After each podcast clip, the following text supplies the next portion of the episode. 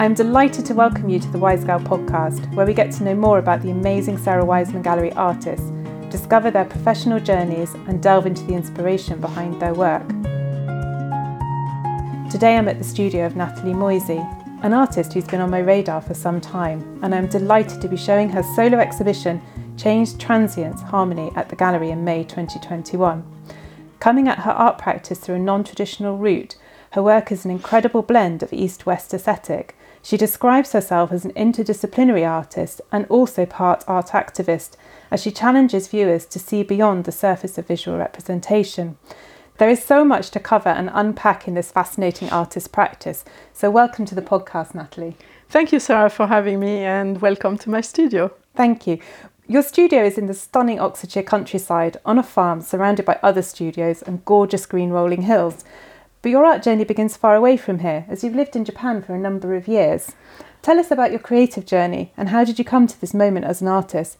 For example, where did you study? What came first? Ah, uh, well, I have a very traditional French education. I'm a math and physics undergrad and a computer science graduate. And then I moved to Japan right after college. I spent 20 years in Asia, of which 15 in Japan. So it has a huge influence for me, mm-hmm. uh, both aesthetically and artistically as well. So, what job did you do when you went to Japan? Uh, well, I was working for an insurance company. Really? yes, doing sales. oh my goodness. yes, completely different. Yeah. So, like, totally different journey. yeah, totally different. no, I was uh, yeah, I was working for them for about four years in Japan. Mm-hmm. Then we moved to Hong Kong. Yeah. I was working for them as a computer specialist mm-hmm. for two years, and then I stopped because I couldn't take it anymore. Yeah. yeah. but for me, I think the uh, living in Japan was a huge um, breakthrough in life. Mm-hmm it was very fascinating to be in such a different culture and to try to learn the culture, the people, the language. Um, it opened a lot of possibilities. Yeah. For me. So, would you say your creative journey began when you got to Japan and you you sort of encountered this culture? Uh, yes, probably. I would say um, I started to learn Japanese as soon as I uh, arrived there, and then I started to learn Japanese calligraphy. Mm-hmm which was, to be honest, a very odd choice because not reading and writing and speaking the language, one yeah. would have thought that it was a really hard and difficult uh, art to take on. Yes, yeah. But I'm a challenge girl, mm-hmm. and for me, as no other expatriates or foreign people was doing it, it was my challenge. Mm-hmm. And did it help with your language as well? Yes, definitely. Yeah. Yes, yeah, yeah. yeah. Mm. And uh, were were you the only Western person oh, yes. in the class? Yes. Yeah. and did did everyone else speak Japanese, and you had to just kind of go with the flow? Yes. Yeah. yeah. I didn't speak a word, but it was okay. Yeah. Um, calligraphy, although there's a, a real um, attachment to language mm-hmm. and words, it's really as well. When you learn it, um, it's a visual art. Mm-hmm. So you learn the technique of the brush, the movement, uh, how to grind the ink, yeah, and the space, the spatial awareness of the calligraphy piece. So yeah. Yeah. Hmm. Did you find because you didn't speak the language that your like observation, your observation skills, you were always like watching what's everyone else doing just to follow what was going on and yes absolutely yeah. i think uh, when you see um, an asian calligrapher write most of the time i mean it, there's different type of uh, japanese calligraphy and one type is almost illegible and even japanese people cannot read it yeah. but of course i became really good at it mm-hmm. and not really good at the more conventional one where mm-hmm. you could you had to write a proper character yeah so that was my forte i would say so you became an intuitive calligrapher absolutely yes yeah, yeah. goodness that's absolutely that's really fascinating because there are so many in in your work and in your work for this show, there are so many kind of marks that, that go back to your calligraphy. I think that's the essence of it. Yes, yes. definitely. Yeah, yeah, yeah, yeah. We'll talk about it a bit later mm, as well. yeah, I'm sure. But yeah. So you did the calligraphy, and then did you? When when did you sort of take that into into painting? So I did a bit of sumi-e painting, which is Japanese painting with um, mainly when you're a beginner, you start with black ink and just you learn the strokes and the mark making more than anything else. So I did a bit of that, but I thought it was too um, contrived a bit. It's uh, you know when you had to to draw a bird, there was rules Okay. to draw a bird. Yeah. I- I- there was no real freedom in it, unless as everything in Japanese art, you became a master of it, then you could be free Okay. of all the rules. But Yeah. I was not there, so I, I just did a little bit of it, not too much. Mm-hmm.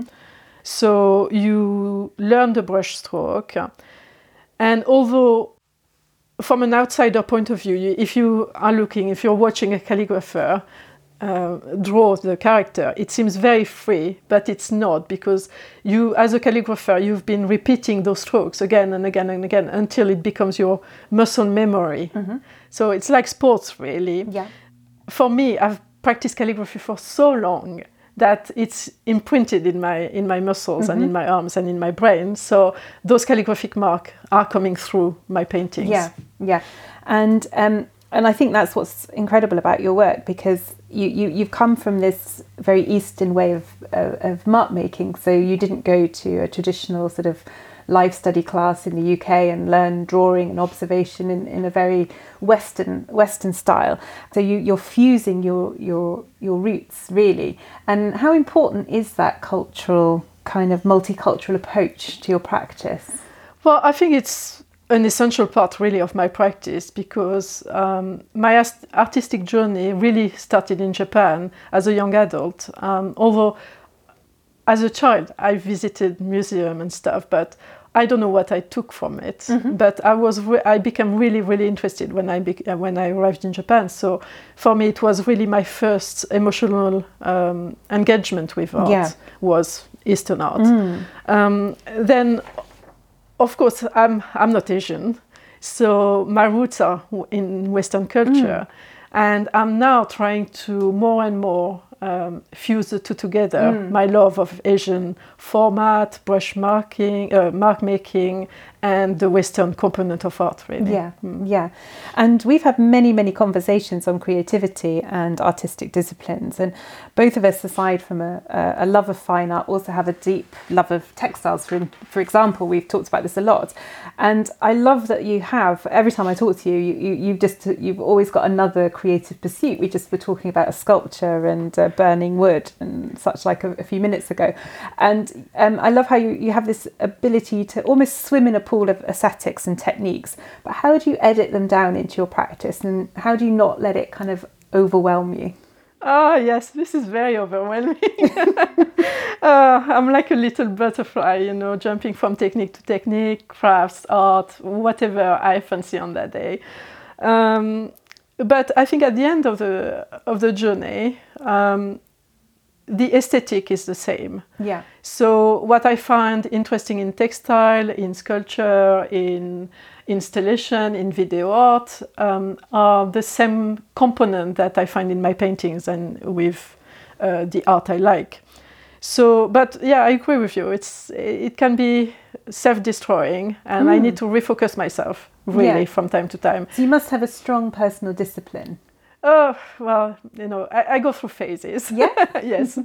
so okay, so so this exhibition um, is uh, is kind of a, a coming together, a, a, a two two components that you're in your work that you're you're very interested in. So how do you think um, the uh, how it reflects you as an artist? Um, so we've got the, the they're very contrasting elements. We've got the the sakura cherry blossom paintings, which are these incredible, vibrant pink blossom. And honestly, driving here, you know, there's blossom everywhere. It, it is the color of the moment.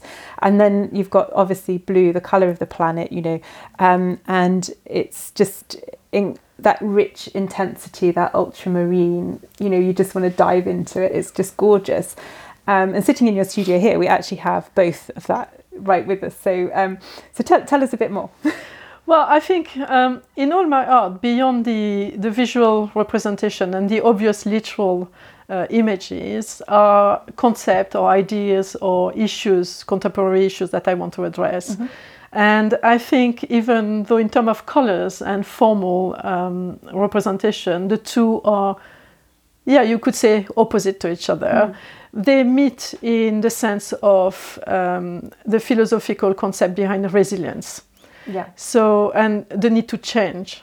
So, the blue series address the change and what we need to be changing as human beings to protect our planet.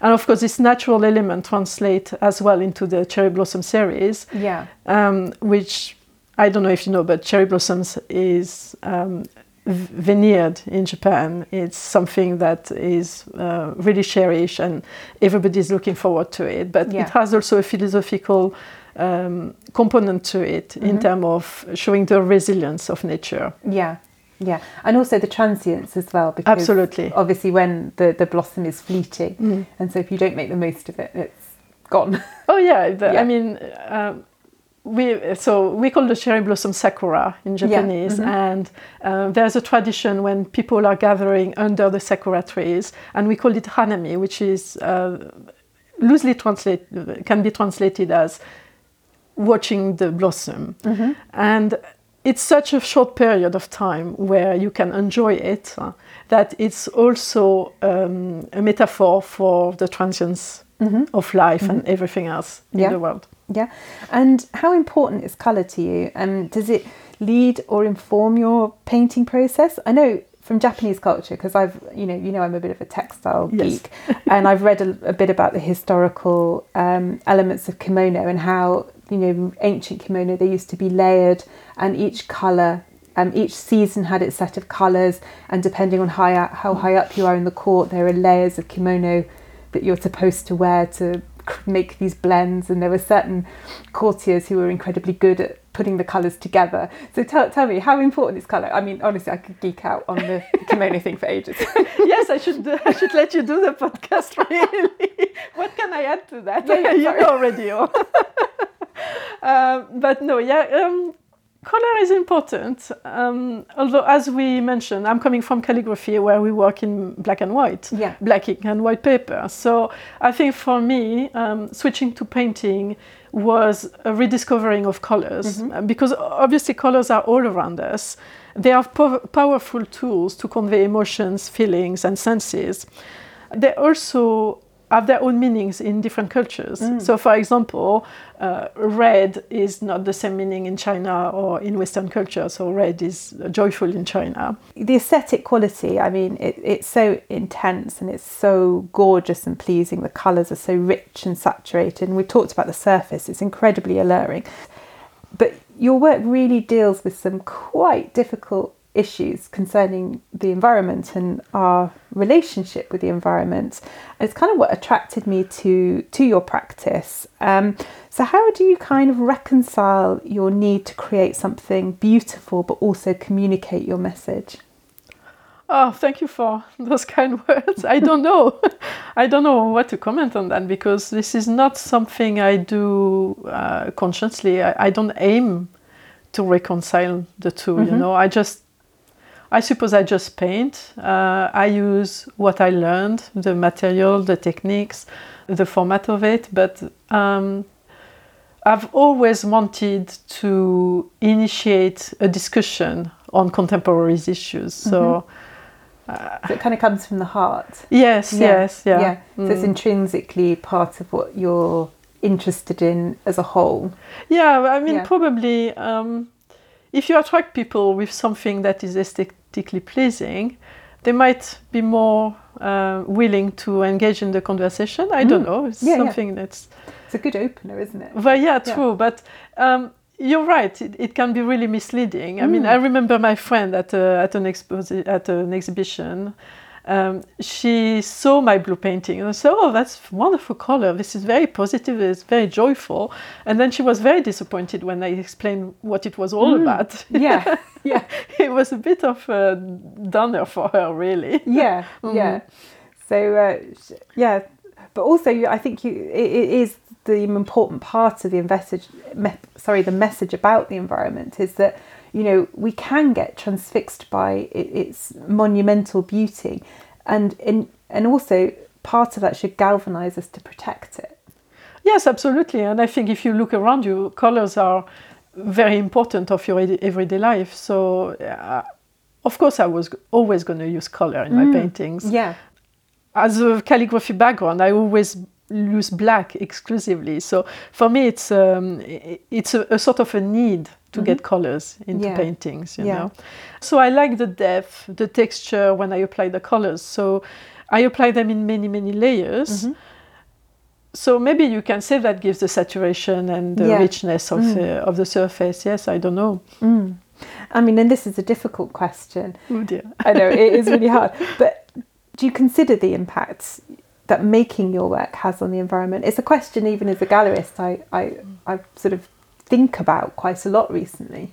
Oh yes, I do, I do, and uh, the the more we advance in uh, in knowledge, the more important it is to think about it. For example, the making of oil paint is. Uh, a disaster for environment. So I don't know in 50 years if we will continue to paint with oil. Yeah. Um, uh, that's a question. Um, some of the pigments I used are highly toxic, and some, like corals, are in decline. So um, I have to address the problem, really. I know they are traditional material and that a lot of artists are, are using them, but I try not to use them, basically. My practice is not eco-friendly at all, actually, because I use a lot of water, being a water medium. Yeah. Also, I import all my material from mm-hmm. Japan, so a lot of air miles, a lot of mm-hmm. carbon carbon footprint.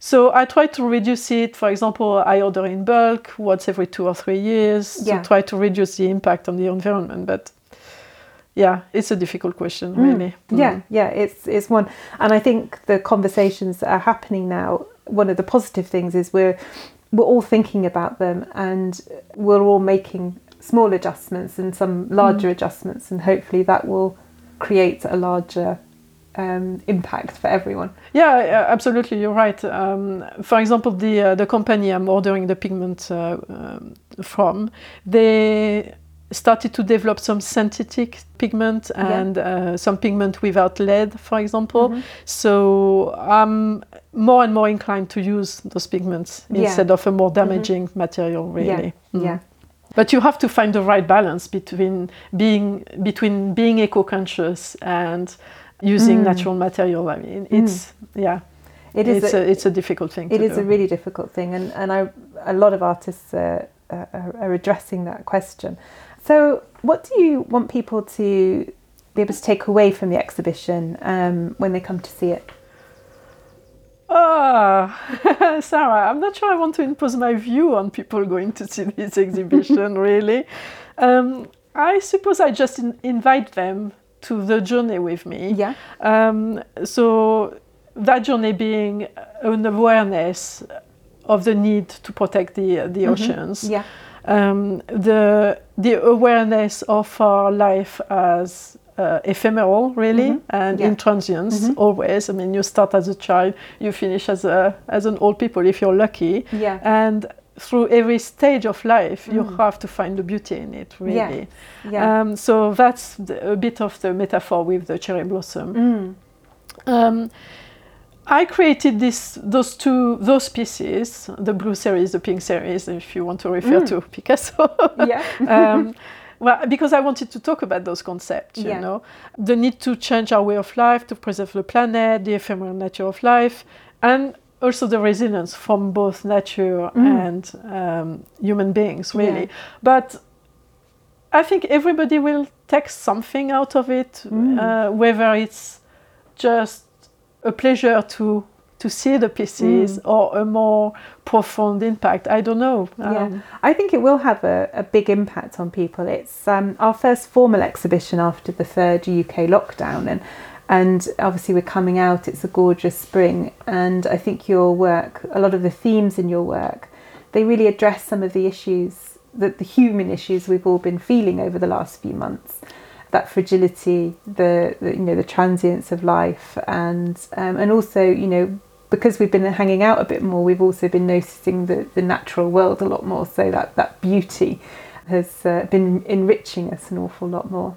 yeah, is that serendipity? I don't know. I don't know. It is serendipity because you know you've been great because obviously with uh, all the chaos that's been going on in everyone's lives, and which I won't dwell on. This is this is the third go at having this exhibition. but uh, we mentioned just the beauty of life there, and uh, and and in our conversations, private conversations, uh, we talked about creative life in Japan, and uh, you, you mentioned something beautiful about how it had uh, an impact on you. Yeah, I think this the what I will take the most from my Japanese experience is the uh, aesthetic of everyday life, um, Mm-hmm. from the simple meal, the presentation, the lunchbox, everything is thought about. That's Yeah. what you say, Yeah, um, and presented in a very beautiful way. yeah, So I think for me that was the main, the most striking part of being in Japan is um, there's nothing left randomly. mm, everything is considered. Absolutely. Yeah, yeah, and because of that, it's quite interesting. I'm going to throw a wild one at you, and like say if like art history as a whole. You know, you mentioned Picasso just briefly there.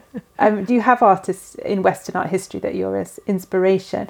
And also, do you feel that another artist has maybe perhaps influenced this body of work, or do you feel it's purely your own voice? Uh, that's an interesting question. Well, of course, there's some art movement that I prefer. I'm completely in love with modern art and abstract express- Mhm. expressionism. I cannot pronounce it, sorry. That's okay. Um, the thing is, when I used to do jewelry, I knew the market by heart. I knew every single designer. I Mhm. knew what they were doing. I knew all the historical contemporaries. And somehow it impacted my work a bit Yeah. because I didn't want to be influenced too much by them or Mhm. but what was has, what has been done but everything has been done yeah, and it's the same with art. So somehow it could impact the way you approach the work. Mhm. Um, it can infill with fear almost, you know, fear Yeah. of copying someone else or, or doing something that is not innovating enough. Mhm. So I'm trying to stay a bit away from it. Mhm. But I would say yes. Obviously, everybody is influenced by, by everything, Yeah. whether it's the environment or or the people you talk to, some artists. So, yeah, I would say um, I really like uh, Helen Frankenthaler Mhm. uh, with her wash of Oh, oil yeah. colors. So yeah. that's a huge influence, I would say, for Mm. me. I Uh, can see that. I know we went at different times to the last Venice Biennale. There was Yes. that wonderful exhibition. Oh dear, I loved it. It was just tremendous, wasn't it? Yes, Yeah. yeah. Yeah. Yeah. Mm. Um, a real treat to see such a range of her work across, um, you know, from early paintings to, to later paintings. Yeah, and I think being a woman in that time gave the, gave her the freedom to do it. You know, Yes. she was not expected to do the same again and again. Yeah. So she had that uh, availability for her to do what she Mm. wanted. Yeah, Yeah. it was. Yeah, Yeah, it was. It was she's my hero. yeah, it was spectacular. And we're recording this. Um, actually, that's interesting talking about uh, an exhibition um, because we're recording this just before all the UK major museums hopefully open in May. what do you have? Yes. Do you have anything booked to go and see? I mean, are you itching to get back out there and see exhibitions? Well, yes, of course, I'm itching to get, to get back in the world. Yes, although as an artist, you really live in a vacuum from time Mm. to time. You still need the influence of external world. You know. Yeah.